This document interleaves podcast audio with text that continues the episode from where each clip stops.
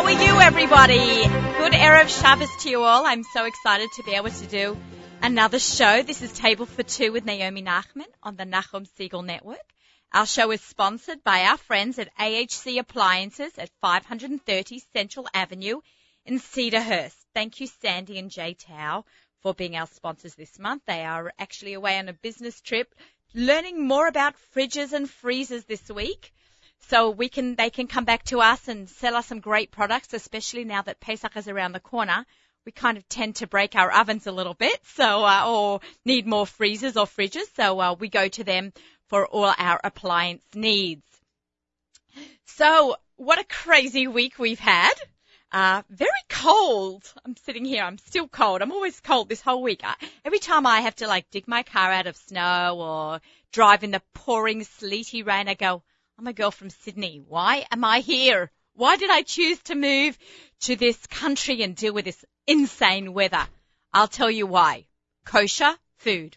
Okay, I'm not just saying that because I have a food show on the radio, on the Nachum Segal Network, but I'm obsessed with food. And, you know, after being in Israel for my year in Israel way back when, I don't want to give you a date there, and I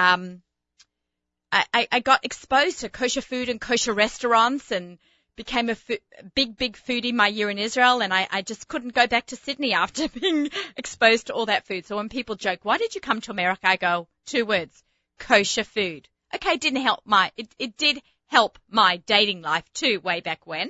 And I met my husband in America, but, you know, that's another story. So I have a very exciting show planned. I've had a very busy week planning for Pesach, so I thought, you know, Pesach's coming up and we got to talk to our listeners about exciting things, and who is more exciting? No one is more exciting for me to talk to than for Susie Fishbein. She is a cookbook author, a presenter of, you know, she does lots of cooking demos. I took a leaf out of her book, and I kind of also began giving cooking classes. But Susie is unbelievable, and she has a new book that has come out called Cooking Coach, and I have learnt so much from her just from this book, and I've already been teaching cooking classes for 10 years. So this book was absolutely fantastic, and I really, really enjoy having the book in my house, and sometimes I'll need to cross-reference something with one of my own recipes or pick up a tip on how to do something, and I turn right to Susie's Cooking Coach cookbook. Susie, are you with me? Hi, Naomi. Good morning. How are you? Good. Thank you so much for talking to me. Great to be here. Thank you. Thank you. So I was just, you know, introducing you, and I was talking about how, even though I've been cooking and giving cooking classes for so many years, once your new book came out, Cooking Coach, I just keep turning to it to, you know, refresh myself or to learn new and more ideas of cooking and cooking tips. Thank you. That was the point of the book. That book marked a 10-year anniversary of when I first embarked on a book tour of giving these cooking demonstrations. 10 years, wow. 10 years, and I have done, on the average, one show a week, every single week for the past 10 years. So I am in front of audiences a lot. And when I started, I was much more insecure about what I was teaching, and my whole goal was just to get through the recipes and get people to learn the recipes. And a few months into it, I really, kind of paused and said, it's really not the goal of a cooking class. They leave with the recipes, or they buy the book, or I always say, or you photocopy the recipe from your friend, and I'll never find out. But the point is, you come to a cooking class for everything but the recipes. That's the one thing you're leaving with. Right.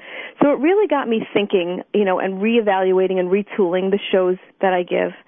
And I felt like the 10th year anniversary of going out on this tour and doing these cooking demonstrations was a perfect opportunity to add all that kind of information into, you know, a great regular Kosher by Design cookbook loaded with 130 new recipes, but to also kind of make people more intuitive about their own cooking so that they're a little bit freer from mine and anybody else's cookbooks, to give them a little bit of confidence. I feel like I have had some readers that have been along for this entire ride, yes, and in the way that I have seen my own skills grow and my own knowledge base. And once you learn a technique, you own it, you know. Like I always talk about the roasting vegetables, and I always refer to the cauliflower popcorn recipe, yep, which is one of my more famous recipes. Yep, absolutely. So when I eat it at someone else's house, and I'm always grateful to be invited to someone else's house, but inevitably they'll say, how come it doesn't look liquor tastes like yours? And I just smile and I say, oh, it does. But really, I know why. The answer is when you roast vegetables, you need to take the extra 3 minutes of cleanup and actually use two roasting pans, which people always want to, you know, they want to use that shortcut of, oh, let me just strip it all onto one. And when they do that, they have so much cauliflower on one pan. There's no room. There's no air. There's no place for the water that the cauliflower gives off to evaporate. And so instead of golden caramelized little nuggets of cauliflower popcorn, people end up with a steamed, mushy result. Yep. And that is one of the reasons why.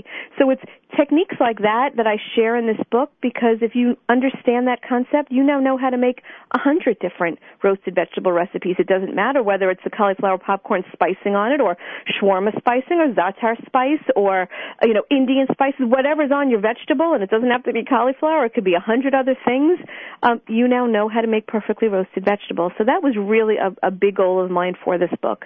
Yeah, we do a lot of roasted vegetables, and a lot of it started off with me making a popcorn cauliflower. And it really is. It's such a great little snack. Love it. My kids love it. It's very cute. I actually had, you know, we're going to talk so much more about some other things, but I just wanted to tell, I was in the fruits and vegetable store in Woodmere the other day. They had purple cauliflower, all these different colors. Cauliflower. So I whipped up for dinner on, I think it was Monday night, I whipped up some popcorn cauliflower, and we just, my 5-year-old was like, loved the idea of it being purple. Right. It was very cute because we eat it a lot, but, you know, purple popcorn cauliflower was very cute. Right. So how many books have you written? Cooking Coach is your ninth or Number 10? 8. Number 8? Yep. Okay, wow. Number 8 in the series. Okay, and the first series you had done, the first cookbook you had done was Kosher Palette, which kind of led you into Kosher by Design. Right. Very nice. And so that was in about 9-10 years ago? Well, when I say the 10-mile anniversary, that is with the Kosher by Design series. Okay, the Kosher by Design series. I remember when that book came out, I read it at least 10 times from cover to cover. And I was already a pretty decent cook already. You know, like I love to patchwork in the kitchen. I love to make 100 different dishes that, you know, my dinner meals.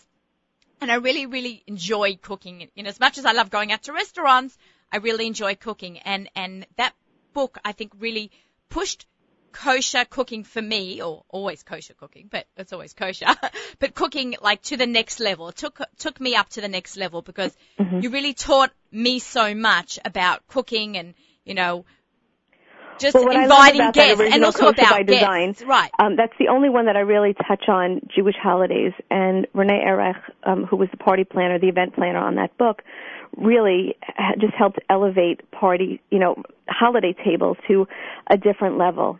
And that book, that has been the most successful of the books in the series. Yeah, I was going to ask you that. That was going to be one of my questions. Which is the most popular? That is the one that has sold the most. It's not necessarily that it's the most popular. Okay. It's been around the longest. Right. Well, not so, 10 years. It has definitely, you know, it has sold the most. It really reaches across the divide. I think that's the book that, you know, that people who are not even yet kosher or not kosher or, you know, it hits something in them because it's a way of just looking at Jewish holidays and maybe learning a little bit and seeing beautiful tables and, you know, maybe, you know, a little bit of an inspiration on that level. So that one has a special place for me in that way. It's nice because I made nice food and I had nice platters, but I never really decorated my table so nice. So you really brought some nice innovative ideas to, you know, what do they call it now? Tablescapes. Tablescapes. Yep. So that was really good. And I like the second book. I have to give a shout out to my own recipe. I have a recipe in your second book, Kosher by Design Entertains. Yes. And that really just more pictures. The first one didn't have as many pictures, but each book continually had more pictures. Well, we learned that lesson, and Art Scroll is very generous, and we learned that lesson very quickly, that if a recipe takes up some space, like half a page or more, and doesn't have a picture, nobody ever makes it. So it's crazy. We learned that pretty quickly. It becomes so visual with the internet and with everything. People are, you know, that was before the internet burst on the scene. Yeah, now, you know, with blogs and people see step-by-step pictures. Now it's not even a question, but back then even people really wanted, they were just thirsting for those pictures. So we gave it to them. I remember from one of the books, I can't remember which one it is, and I made the Greek pizza. Mm-hmm. And I was so proud of myself because I don't like phyllo dough. I found it very I find it very hard to work with. And I many made a people Greek feel pizza, that way. and I did it exactly like yours. And I showed my family, and I brought it to the table. And this is, you know, we're talking pushing 10 years ago. It's one of the earlier books. And I said, look, it looks exactly like the picture. And everyone felt so proud of me. Oh, I felt so proud that I got it exactly like the picture. But, you know, people often turn to me and they say, you know, I need a picture with your recipe. I can't make something without a recipe. You know, this is without a picture. Mm-hmm. Without a picture, because that's really, in this day and age, you really need to have that in a cookbook. Your photography is gorgeous. Can you tell me about John Ewer? There is in my mind. First of all, he's just a lovely man and so nice to work with. I mean, we are friends for over 10 years. Right. And just a real good guy. And actually, the way that I found him was, it was a Hakarat HaTov payback, because, you mentioned the Kosher Palette. So a lot of the pictures in that book we borrowed. And again, before the Internet, was so accessible, it was really hard to kind of track things and people down. Right. Now it's a click and, you pick up the phone or you shoot an email. Yeah, yeah. But I was able to track him down, and I had asked if we could borrow and use, at no cost, the cover photo of the Kosher Palette. He had done that photo for a Jacques Therese book called Dessert Circus. Oh, wow. And he was lovely, and I believe that really put that book in a beautiful light.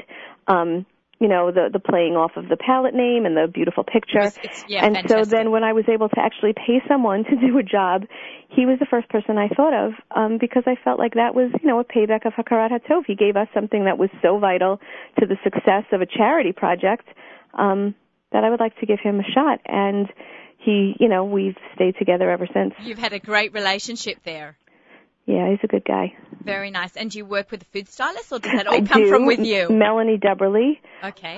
You can be an amazing cook in the kitchen, but there is something about being an artist. Right. When it comes to food styling, that just a good cook misses. And her eye is just, her attention to detail, her eye is just, unmatched. People often ask me, if I can't write cookbooks, how can I get into the food business for a living? And there are jobs out there that are part of the food industry, and one of them, if you are artistic, is food styling. It's really, especially now with so much content on the Internet, there are uses for food styling career. Right, there's a lot of tricks. I remember when someone was telling me once, they made like chocolate. I know you have a recipe for it in your book, for the chocolate soufflés. And if you spray Pam on top before you take the picture, makes it look very shiny or something. Right. So there's a whole, a whole toolbox worth of ideas, but you also have to have a very artistic eye. But it happens to be a nice, it brings a lot to the table when it comes to magazines and ads and cookbooks. Right. It's so interesting that there's so much that goes into just, besides a cookbook. I've never written one, and people have said, you've got so many recipes in your collection. Every week you write in the newspaper, put together a book, but there's so much involved, so many steps. How long does it take you from start to finish? It takes me about 2 years. 2 years. I'm already working on the next book when a book comes out. I'm already months into working on a book when the next, when the book lands in people's hands. Right. So that's how I've been able to do these books so quickly. It's because I literally finish a book, take a day off, and start the next book. This is the first time that we're actually now kind of taking a breath, inhaling. We do have some great ideas bopping around between me and Gedaliah Zlotowitz at Art Scroll, who kind of is, he is my direct boss, and we always kind of ideas. Make decisions together. Yeah. So we definitely have some ideas in the hopper, but we really kind of want to look around and evaluate what is doing in the market, Right, there's so many books out there. You brought kosher cookbooks to the front line. Well, thank you. I appreciate that. You are the leader in the kosher cookbooks. I know whenever I buy a book for a color, a bridal shower, someone who's learning how to cook, the kid's going off to seminary, Susie Fishbein's the first book. The Kosher by Design, that first one, because it's really, it's simple, it's easy, it's clean. I'm very into clean. It's not busy. You look at a page and you're like, okay, I can read that. I can do that.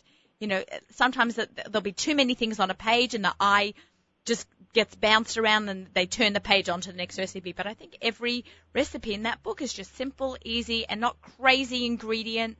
Right. Do you remember when Miriam first came out? I remember Miriam was very hard to buy. In a couple of years ago. Yes. I don't know about in your neck of the woods in New Jersey, but in the 5 towns, I remember I did a recipe with Miriam, and you know, they only had 2 or 3 on the shelves in the whole neighborhood. So, you know, I think ingredients are coming more and more popular. Well, the one that I got the most hysterical calls about was pomegranate molasses. Yeah, I can imagine. Yeah, that, and I had supermarkets calling me saying, "You can't do this to us. You have to give us the heads up when you have a new book coming out. What are going to be the ingredients, you know, that we don't carry?" Or so I am.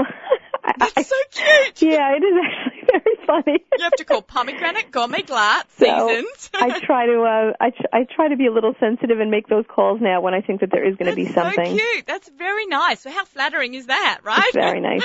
Very nice. So what's your favorite recipe, or is that too broad of a question? Yeah, too broad a question. Okay. You know what? I have to say, if I don't love a recipe, it's not in that book. Okay, it's not in any book. Right. You know, I always say, you've never seen me write a recipe for gazpacho because I don't eat gazpacho. I write about what I like to eat. People say, like, right, where do you get your ideas from? Yeah, you don't have cold soups in your any of your books. There might be a cold soup or two because I happen to like cold fruit soup. Okay. But I do not like gazpacho. I don't write recipes for gazpacho. I write about gazpacho, what I want to eat.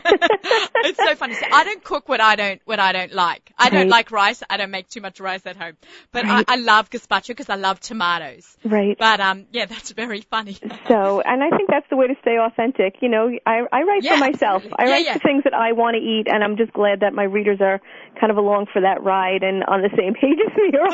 I guess I would find myself, you know, warehousing a lot of cookbooks. Right.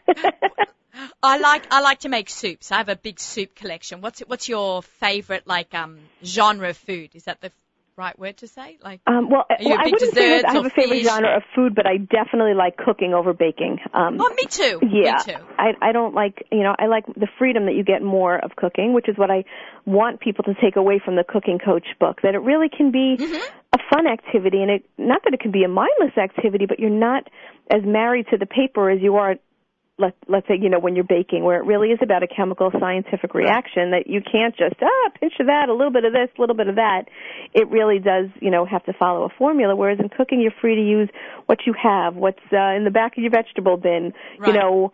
You opened up a new jar of a spice, like a hawaj that you've never used before, to, you know, for the Yemenite beef soup and Cooking Coach. I love that. Well, I love that. That's delicious. That's my husband's favorite recipe in the new book. You know what my husband's favorite recipe of yours? What? Is a cabbage beef soup in your Pesach cookbook. Oh, really? That's so funny. He goes, "This is the best soup you've ever made." I said, "I'm going to tell Susie when I speak to her." Oh, so nice. Actually, it's funny that you mentioned that. You know, one of the hats that I wear is I am a spokesperson for Pomegranate Supermarket. Okay. And I appear there once a month. I do a show, and it's one of my favorite shows to do because we like to develop recipes that are pomegranate specific and also nice and easy. Right. So I go to their meat case with their meatologist, Ari Heinemann. We pick out the piece of meat that we want to work with, or the cut of meat, and then I peruse their prepared soups, their prepared dressings, their prepared marinades, their prepared salads. I love that stuff. And I develop recipes with like almost like a dump and mix kind of concept. Like one of my favorites was a London broil, and they make this awesome sweet and sour eggplant salad that you would put on a Shabbos table, and I incorporated it into a grilled eggplant steak. And it was awesome, and they did all the work of doing all the marinating and cooking of the eggplants. It was really easy. But I'm doing a show there Tuesday, and so as of 5 o'clock this morning, I was working on a recipe. I was kind of thinking of the idea of like the sauce that you make stuffed cabbage in, like a sweet and sour cabbage sauce. And instead of rolling, you know, and stuffing stuffed cabbages, do like a big piece of meat, like a decal. So in about 2 hours from now, I'll know exactly how it turned out. But I think it's like a beef and cabbage soup, kind of like a similar idea. Right. And where do we go to see this recipe for, you know, once you formulated it? You'll come see me at Pomegranate. I'll be there on Tuesday. Okay. Very exciting. Okay. We're going to get some more details. You could check their website or... Yeah, check the Pomegranate website whenever Susie... how you appear about once a month? I do appear there once a month, and they give out free food samples, and it's just... After Pesach, I am coming. A fun activity. Yeah, I recently did a cooking demo in Gourmet Glatt in Borough Park. I did a fish demonstration for Aussie's Fish there. So that's always fun doing that because I love meeting people at while they're at the supermarket and while they're shopping. And right, because you can take them when they say, "But I don't know where that is." Come on with me. I can show you right here. It's fun. It's fun. Okay, yeah. So let's talk about Pesach. You have a few more minutes. We can talk about Pesach and your Pesach cookbook. Yes. What recipes and tips do you recommend that are just easy for a novice cook? I get a lot of phone calls from frantic women saying, "I've never made Pesach before. Help me, help me." So I end up cooking it for them. But, you know, that's a little on the expensive side. But if someone was coming and they're making their first Pesach and they're having grandchildren or a young bride who can't get to her parents because she can't, you know, that was me. I couldn't leave America to go to Australia at the time I was pregnant with my first daughter. So I had to make Pesach by myself. So what cooking tips or what recipes are easy from that book that someone who hasn't made Pesach before can? Well, I would have to say it's not even necessarily recipe specific, you know, although something obviously like the purple cabbage salad is a simple 1, 2, 3 thing that you put together in a big Ziploc bag even the day before and just keep the dressing on the side. More important than the recipes that you pick, and any recipe from that book is simple and easy.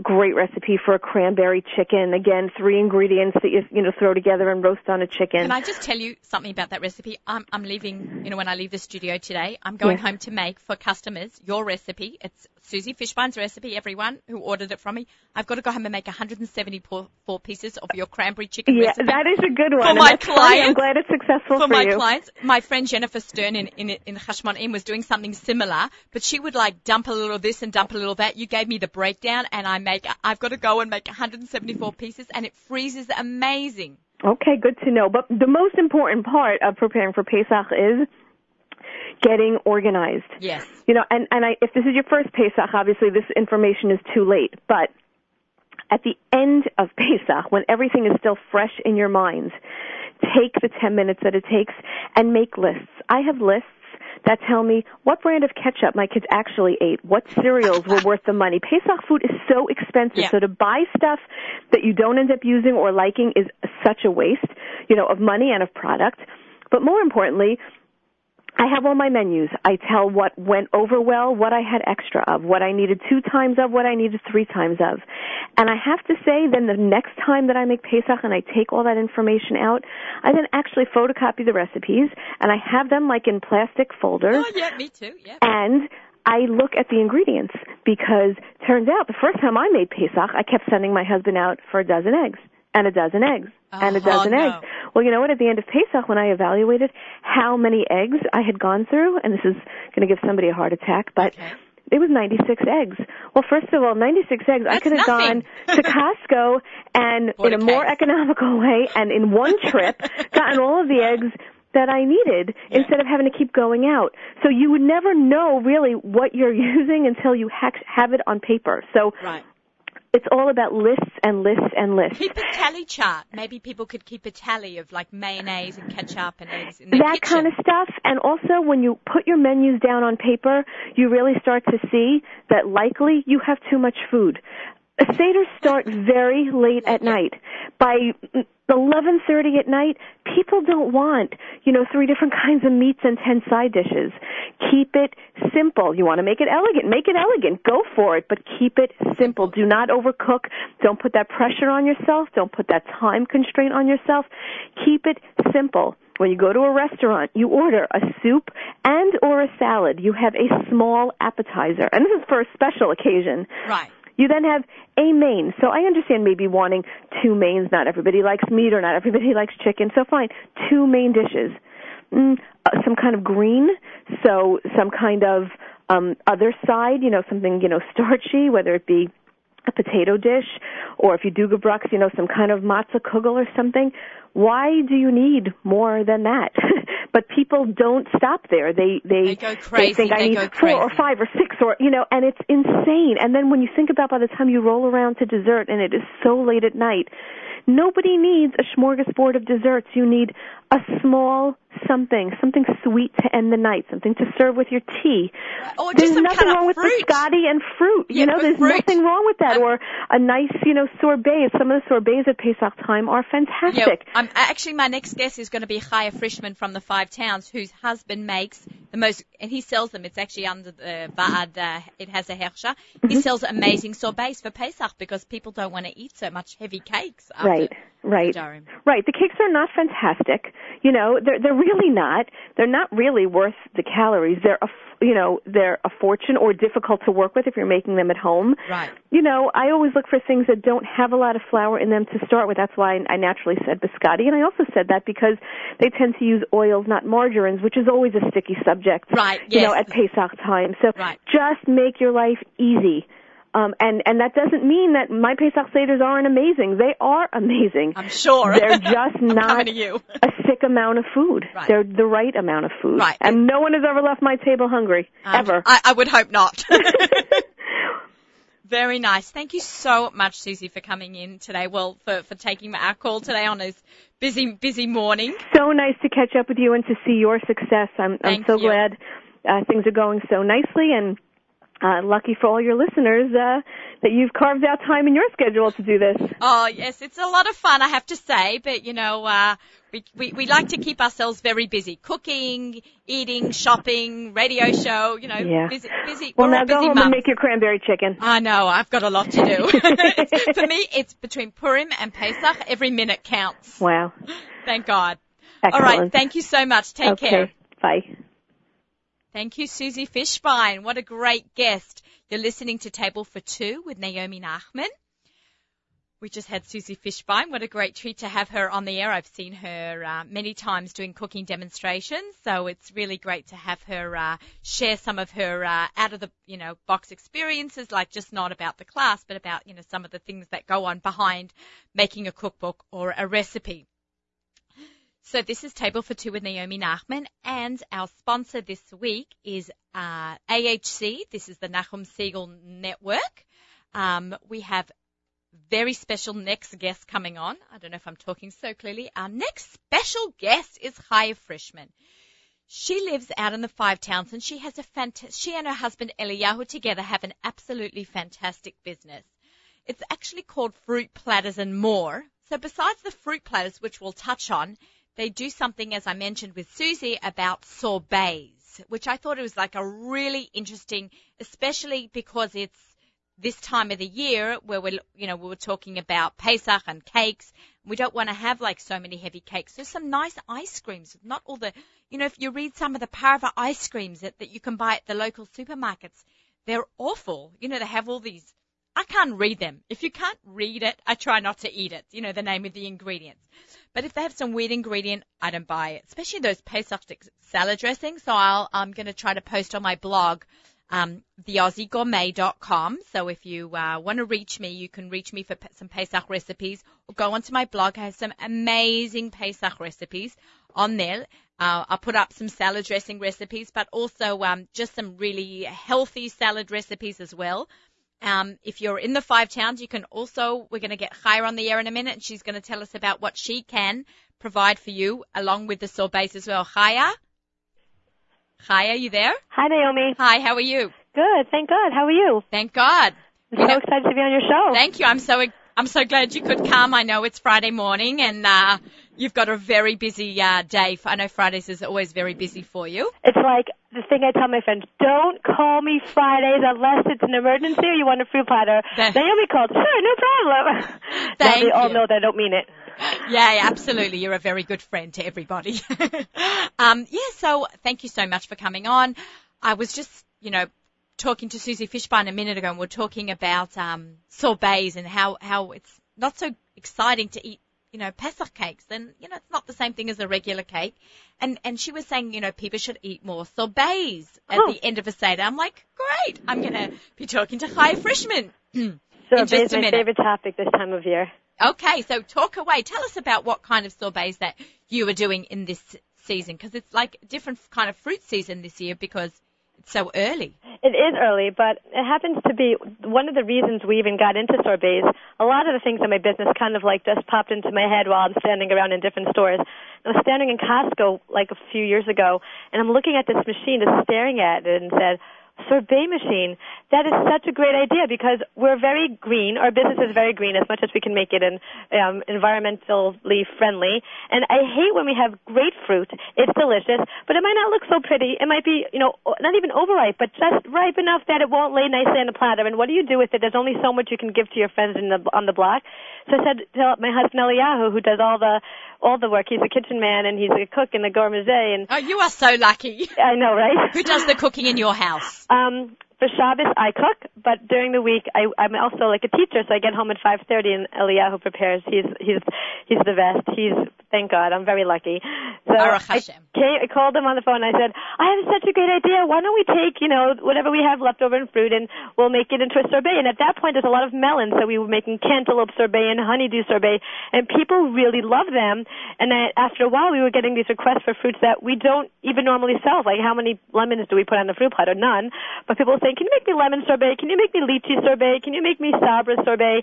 And it does. Sabra sorbet? Yeah, we do a sabra pomegranate sorbet for Rosh Hashanah. Okay, that is amazing. Okay, I'm ordering that right now for Rosh Hashanah. Okay, I'm not going to have it for Rosh Hashanah, but I'll definitely, because the pomegranate season's going out. But for next Rosh Hashanah, definitely, not for Pesach. Now for Pesach, we really like... let's talk about your Pesach sorbet. So during the year, certain things I know that I might not be able to get for Pesach, I try to hoard and, put in the freezer, because after all, it is sorbet. We have some really funky flavors. We have passion fruit pineapple. We have lychee sorbet, it's very popular. We make a citrus sorbet where we take a variety of juices. We have lemon lime and grapefruit and cara navels and blood oranges, and we make this sorbet that's just an exquisite color. What's so nice about the citrus is it's like an intermezzo. You don't have to have it at the end of the Suda. You can have it in the middle, after your fish. You want something. It's called a palate cleanser. A palate cleanser, exactly. They call it something. An intermezzo. It's called an intermezzo. It's a palate cleanser. Oh, there you go. Sounds so fancy. My brother made for his son's bar mitzvah Suda champagne sorbet as a palate cleanser. So we've tried alcohol-based sorbets, not to sell, because I think we might need a license for that. Yeah, you might. But we tried it because hey, wouldn't this be fun? And it's so hard because the alcohol doesn't freeze. It's very slushy, so we haven't perfected that in any way for Pesach. We can't really use alcohol. It would be a problem with chametz and all that. But thank God. Well, also, I love about the sorbets is that they have such a great color. They really add color. And we don't add to our sorbets. There's nothing but pure ingredients. It's sugar, water, fruit. That's it. Not even oil, not even fillers, not even preservatives. It is pure fruit. So I feel good about that. I love that. That's fantastic. And you probably don't even use so much sugar because fruit's so sweet. Right. We have to balance it. We used to have a recipe and we would just this many parts of fruit to this many parts of, we don't use straight sugar because it would be too grainy. We take the sugar and we cook it with the water, so it's like a simple syrup. Simple syrup. That's used a lot. A simple syrup is used a lot in the making of sorbets and also for making of cocktails. Yes. It's I just throw that in. Right. Being the alcoholic that I am. Back to that alcohol. You and I have to go for a drink. Oh, sounds good. But it happens to be like that alone. Because I know that we can play with the sugar makes me feel good, because I try to use as little sugar as possible, because the fruit itself, the flavor has to come through. And but sometimes people say, just do no sugar. And no sugar, there's something about the simple syrup that also makes the sorbet creamier. There's something in the chemical reactions of the sorbet, the fruit, with the simple syrup while it's churning, that I've left out simple syrup of some flavors, and it just became a hard, icy cookie, so... That's one of our things. You have to hear this great sorbet story, Naomi. You'll appreciate this. Okay, great. Everyone listening, Chaya's got a great story. It's always a story. Whenever something crazy happens to me, it's always okay, this is a difficulty, but this is a story. I have two stories, but I'll tell you one of them for now. She's great. Chaya, you're fantastic. Okay. My husband comes in, and he's so proud. He wants to show me this delicious sorbet he made for me, because that's what it comes. This is what happens Pesach time, or Erev Pesach. Chaya, look what I made. And he brings it to me, and I'm tasting it, and it has this really funky, deep red color, and it has such an unusual taste, and he always is what do you think it is? And I'm thinking, is it a red grapefruit? Is it maybe a strawberry mix of some sort? Because we sell so much strawberry and berry sorbets. Is it a fruit punch? Yeah. And the kids are all sitting behind him and giggling. They're cracking up. My four kids, K'nai Nahara. And I'm okay. What is it? Okay. And they're red pepper. Abba had red peppers and he made sorbet for you. And I'm thinking right away, my first reaction was, ah. Oh. And then I'm you know what? It's not so bad. Maybe we should try it. Was it good? It was different. It was red. I've definitely tasted tomato chocolate sauce before. So I've known tomato chocolate sauce sorbet? No, I've tasted in restaurants, on a chocolate souffle ones. They had this tomato-based sauce with an interesting foil, I would say, for the chocolate souffle. But this red pepper sorbet, I think a lot of our eating in general is what's in our head and what we know, makes us love something or not love something. Knowing that it was red peppers just was okay, this is not funny. Oh, that's interesting. I know that in a lot of chocolate recipes, I have a chocolate mousse recipe that has chili powder in it. Yeah, I love that. You know, that sometimes, you know, I always talk about the marriage of flavors. Chocolate and chili happens to be a great marriage of flavors. It's delicious. I wonder, like this chili, what was it? Chili? These are just regular red peppers. He was just taking the red peppers he had from a leftover vegetable platter he made that day. Oh, it wasn't spicy red peppers? No, it was regular sweet red peppers. I'm thinking ancho chilies or something, like red kind of peppers. These were red Holland peppers. I'm like... Red Holland pepper sorbet. Oh, my God. Yeah, I know. Did you like it? Was it good? It was, before I knew what it was, I was like, hey, this is cool. But I can't imagine, I have to sometimes convince my customers to be a little daring and go for the passion fruit, pineapple. I cannot see, all the time of telling them, okay, now, this is a little strange. It's red pepper sorbet, and see their reaction. Where do you get your passion fruit from, though? So we do a lot of saving. They sell passion fruit pulp in the freezer section of stores. And we do, like I said, we save a lot of things from the end of the season. So, I get sometimes passion fruits January time from California. Okay. It's all the secrets of the business. You have to find it wherever you can find it. Right. And passion fruits are definitely the hardest to work with because they're so slimy and slurpy. And yeah, my kids love it. In Israel, they call it pastiflora. Pastiflora, I love it. But in Australia, we get it. It's so cheap in Australia to get passion fruit. Yeah. And one passion fruit's like a quarter, and when you see it here for Rosh Hashanah time, which is even, it's not in abundance even when it's in season, you don't see it. But Rosh Hashanah time, you see there's a new fruit. One is like $6. Yeah, it's everyone else that's in Eretz Yisrael in January, and they also are like salivating, but they only would sell the passion fruit in like a container of. I think it was at the same time as you, like 12 in a container, and I'm like, I'm gonna go to jail if I bring this home to America, and I cannot possibly eat 12 passion fruits the day of my flight. So I just looked at them. I once snuck in passion fruit from Australia to America. You did not. I snuck it in. Yes, Miriam Wallach once made fun of me because I declared my meat that I bought in from Rome into America, but I never and they took it away from me.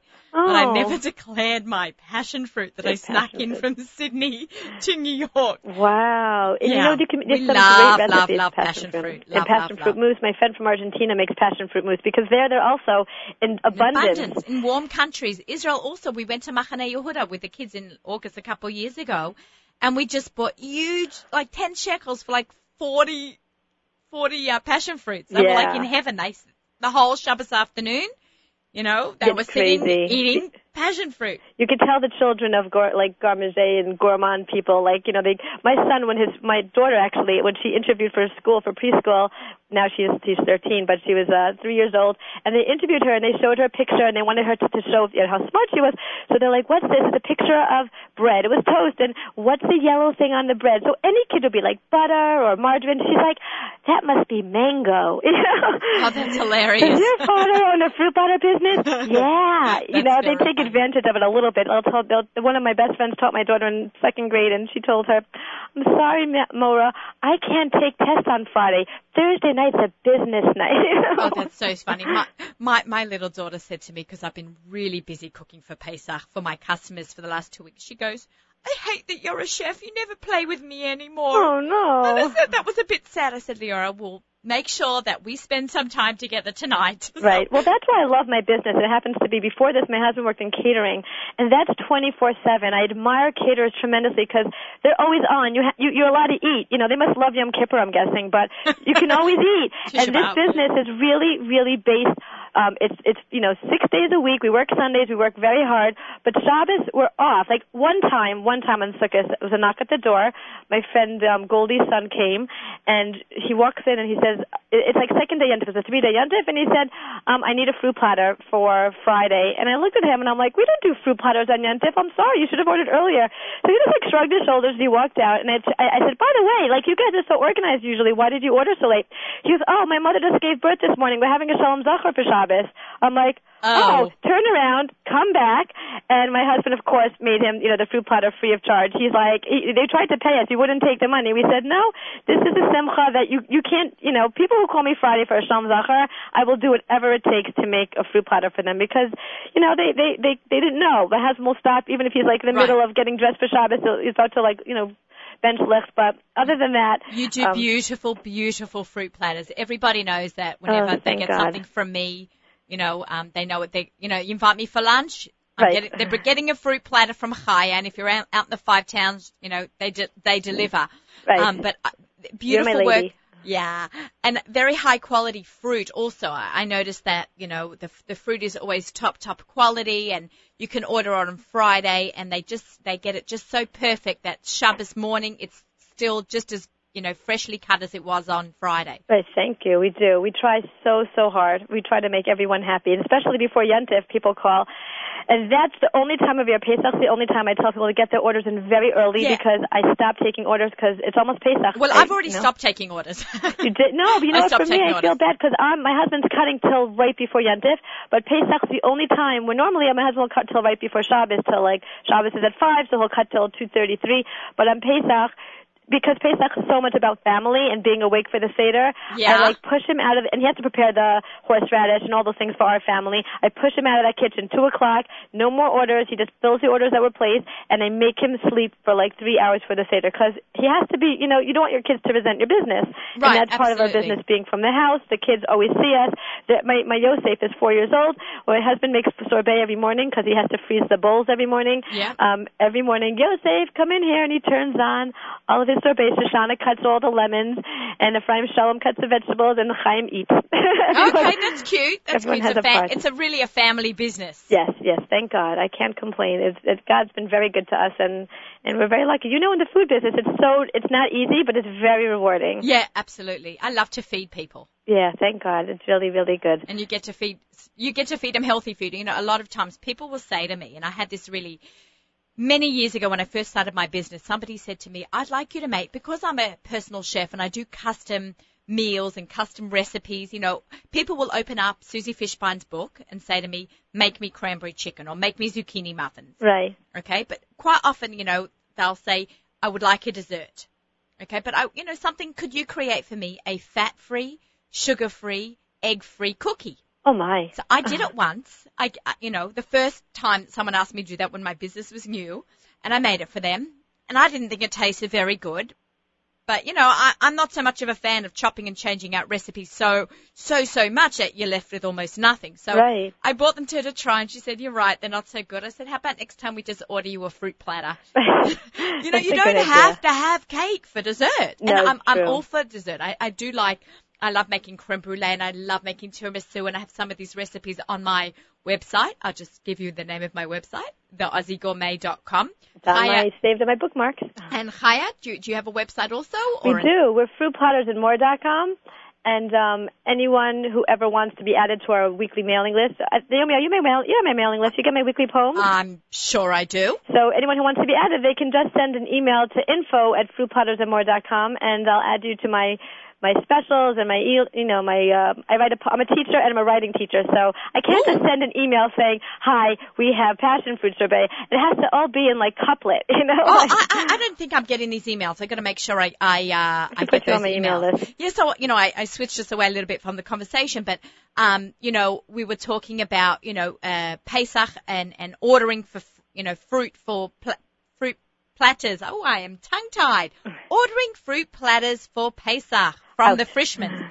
About a bunch of F's there in a row. I got to slow that down, break that down. So are you actually going to be taking orders still for Pesach?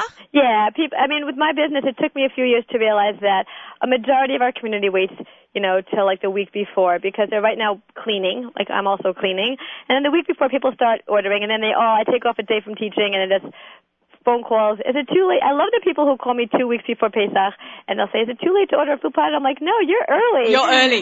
When people call me for 2 weeks before Pesach to cook for them, I said, I'm really sorry. I've cooked everything already. And you probably feel the same as me. I hate saying no to people. I hate saying no. I know it hurts you because we like to feed people because, I feel like food brings joy and... For sure. And also you people, like you're a people person. You have to hear we're talking about also having a business in the house. There are definitely detriments to it. And this is a sorbet story that I want to leave you to hear. That's so funny. Yes, I have that right now. I'm sure it's the same story as you probably. In my house. Have you ever done this? Has this ever happened to you? It was 3 years ago or 4 years ago. Came home and it was so weird. I was sending one of my kids off to school. I don't want to say which gender, which child, which age. And I was like having a moment and I'm like, you're so wonderful to me. You're worth millions of dollars. I'm so grateful to have have you in my life? I don't know, we were having a mushy moment. And I get home, and for some reason I went to the basement where my business freezer is, and I turn around, and the door's open. And it wasn't like just open. My heart is palpitating right now. I fall full freezers. From the night before. And I would say about $1,000 in sorbet was now $1,000 in simple syrup mixed with fruit. I didn't even know what to do, and I'm like, I'm about to scream at this child when they get home. And I stopped, and it's because it wasn't. We have to throw out the sorbet. We can't just close the freezer because you know it has to be churned through the machine, and it has to have that air pumped into it from the machine. Aerated, and I was like, okay, I'm going to freak out on my child right now. And they came home, and I just looked at them, and I said, did you by any chance use the freezer last night? And this child looked at me and said, uh-oh. Even now, my kids to this day have like a phobia of opening my freezer. Yeah, and so they should. So they should. They should, right? And I said to that child, I said, remember I said this morning how you're worth $1 million to me? And he said, oh, whatever. Now you're only worth $999,000. I only have one girl. He said, yeah, I remember that. I said, well, you're certainly worth more than $1,000 worth of sorbet. You know, you know, go get to work. Go help Abba, and this child helped, you know, work on refreezing the bowls and worked on everything. But I think that is a nightmare of every business person. It's like when the electricity went out for Sandy out here in Far Rockaway, the first reaction before, like, even heat or clothes, I was like, what are we going to do with this? Right now, I'm making up, I know. I this afternoon, well, probably over the weekend, I've got to start making deliveries because I can't do it Erev Shabbos now, but I've got 4 freezers full of food. Oh my gosh. And as I had said earlier, I got to go make a whole bunch of cranberry chicken today also. So, you know, it's a little scary. I actually over Shabbos take, and maybe you want to do this too, or anyone at home, if you've already started Pesach cooking, you're worried about your freezers, or if it's not even Pesach and you've cooked a whole bunch of food for a Sheva Bracha or for a friend or just to stock up your freezer and you're nervous, I actually sometimes tape with duct tape my freezer doors shut. That's smart. I don't, because it's not, forget the money aside, right? You can't replace the time. I don't have time to replace, I tape it up shut. Now, on that note, I'm just going to give another shout-out to our sponsor, AHC Appliances, because they just sold me a brand-new freezer, and it has an alarm on it. So if my door opens, it beeps. Wow. And so once the air temperature changes, it starts beeping. Wow. So that's a great, great function to have for any Jewish family who's got a second freezer or a, in my case, a fourth freezer. Can you turn off the alarm for Shabbos? Yes, you can. In fact, I had Sandy Tao on last week from AHC Appliances, and she was telling us it's actually like a little lever that you can just put a tape over Shabbos. But I usually don't go into my big second freezer or third freezer or fourth freezer on a regular Shabbos. On Shabbos, every so often, my kids will be like, let's have sorbet for dessert. And I'm like, I'm scared to send them to, I'm like, you want to go to the basement? They're like, no, you go to the basement. No, that's not a bad move there, Mum. Very, very clever. Wow, that's amazing. I definitely admire you. Anyone who's a personal chef, you have to have your hands literally in all the pots. You have to know. I specialize in fruit. People call me and they ask advice about fruit. They call for simchas, for vorts, and they want to know amounts. I can tell you anything about fruit. You ask me how much to order for anything else or what to make. I love cooking. You know, you and I exchange recipes. I love cooking, but I always do the way too much or, you know, I really, when you do this, whenever there's a simcha, someone call me up, they'll say, can you just cater a little? No, call Naomi. Thank you. Naomi knows how to do it. I have gotten quite a few customers from you. Thank you very much. But, you know, I find that, you know, I'm very involved in a lot of things with my catering, and, you know, I do like small setup for parties and stuff. And, you know, of course, I always get the food from you. But it's definitely like very hectic, and, you know, it's a great balance for me because sometimes I'm super busy and sometimes I'm dead quiet. So, you know, I like that. And right now my fingers are killing me because I'm cooking and I'm getting calluses from chopping, but I'm loving every minute. So Baruch Hashem. Your wrist. How's your wrist? Remember, we were just talking about the wrist situation. Yeah, thank God. At last Pesach, I had hurt my wrist and I couldn't even open a can or slice any meat. So I had people that work for me do that. But thank God this year, a little therapy and a little went to occupational therapy, and I had a cortisone shot in my wrist. So I'm as good as new. My arm's like a 25-year-old arm again. That's awesome. Like I'm only 25 years old, not 40-something. People don't realize when you own a business that you really have a fear, not because, okay, we're not going to work, and not even from the financial aspect. You don't want to let people down. I think, like, my biggest nightmare is always that what if something happens and there's a major snowstorm and someone's making a vort and I have all their fruit and I can't get to them? Right. I literally lose sleep when I listen to the weather. I get very stressed. I get stressed. But on the other hand, like, there are those times when people call you afterwards and they just say, you know, people couldn't stop raving about the cantaloupe, or people were just going on and on about the salads, you know, or whatever it is. And that's so rewarding. It's such a rewarding feeling being in this business. I think you have to agree. Oh, absolutely. Thank you, Chaya, so much for coming on. My pleasure. Thanks for having me. All right. No problem. Have a good Shabbos. Stay warm. And I will talk to you next week. I got to talk to you about my own fruit platters that I want to order for next week because I've been invited out for lunch. Well, my friends feel sorry for me because I'm so busy cooking, but it's really always my pleasure. Right. So we're going to get some fruit platters from you. So I'll talk to you during the week. God willing. Thanks again. All right. Thanks. Have a good one. Good Shabbos. Okay. Good Shabbos. Bye, Chaya. That was Chaya Frischman from Fruit Platters and More. So informative. She's so chatty. We know each other. We actually met in Tura about 20 years ago. So thank you, Chaya, for coming on my show, Table for Two with Naomi Nachman on the Nachum Segal Network. And our sponsor is AHC Appliances. Just, excuse me, want to start wrapping up the show a little bit, but I want to do my, what I call it, announcement time. And people have been sharing things with me. If you need to reach me, if you have cooking questions or you want to know something about what I spoke about, and we can talk more elaborately afterwards, more in detail afterwards, you can reach me through my website, theaussiegourmet.com or theaussiegourmet@gmail.com. So I wanted to talk about last week I had in Sari Altmark, we did a call-in. She was talking about a cooking, I don't know if it was a cooking show because they weren't actually cooking, an interactive informative class. It was going to be given by Rabbi Kellermer from Young Israel of West Hempstead, and the cooking, I keep calling it a cooking demo, but the class was going to be given at AHC Appliances. Unfortunately, Rabbi Kellermer was sick that week, so Baruch Hashem, he's much better. We're very happy to hear. So they actually had to cancel the class. So it's actually rescheduled for this Monday, March 11th at 8 p.m., not 8 a.m. No one will be there at 8 a.m. At 8 p.m. at AHC Appliances, 530 Central Avenue. It costs just $5 to go to the class. If you're interested, it's, I guess you don't even know the class I'm talking about because I didn't give enough detail, but let me just give you the RSVP. It's sisterhood@YIWH. I know when I spell letters out with my accent, I sound ridiculous. So it's but it's basically the initials from Young Israel of West Hempstead.org. And it's Rabbi Kellerman is going to come down and show people Shabbos ovens, which are the best ones to buy, which are the best fridges to buy that have the Yontif, the Shabbos overrides, if you have them, if you don't have them, which ones to get.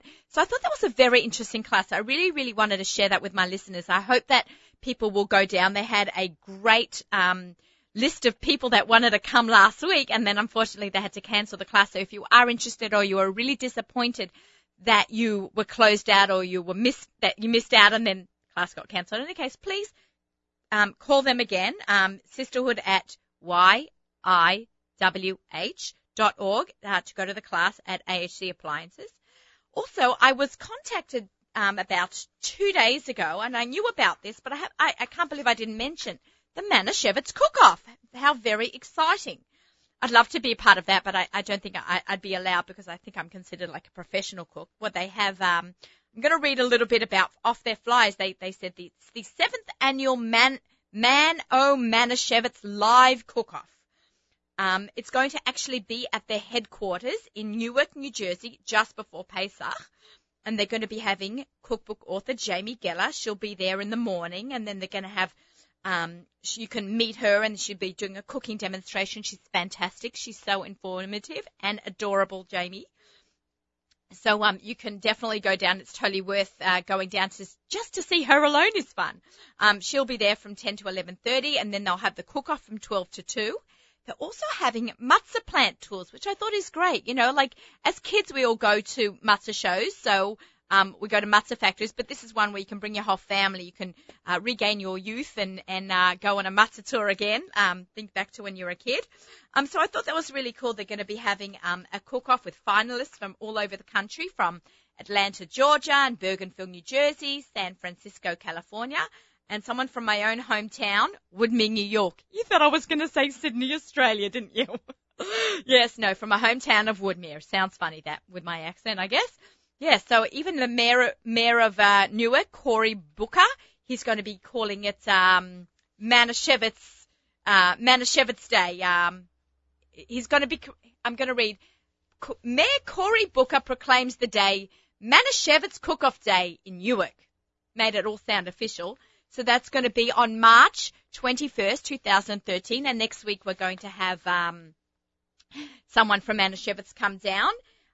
We're running out of time. So the What's for Dinner segment is going to be on my website. It's going to be some spare ribs, delicious, great Shabbos recipe, and it's an absolutely fantastic Pesach recipe. Do I have a minute there, Avrami, to talk about it? I've got about a minute. I'm just going to run through the recipe. You take some spare ribs and have them cut in half, so they're then called like short ribs.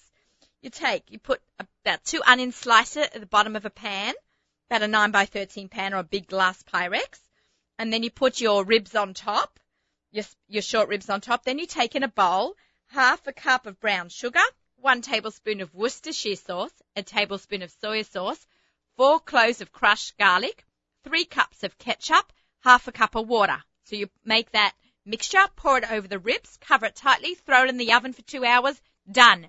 Freezes great. Really easy, really delicious. So that's a great Pesach recipe, and now you can get imitation soy sauce and you can get imitation Worcestershire sauce. So with all these amazing kosher products for Pesach coming out, so you should definitely try them. They are really delicious. You are listening to Table for Two with Naomi Nachman. I've really enjoyed my hour today with Susie Fishbein and with Chaya Frischman. I learned so much about food and sorbets and cookbooks and behind the scenes of a cookbook and how Susie puts together a recipe for her food demonstration at Pomegranate. So I hope that you'll stay tuned for the next hour or so. No, actually not hour or so. It's all the way to Lich Benching, right? We've got music all the way to Lich Benching by the folks at Kedem Wines. They're going to sponsor our music for the next couple of hours till we have to stop and light candles and begin another week preparing for Pesach as we get closer and closer. Thank you so much for listening, and Shabbat Shalom.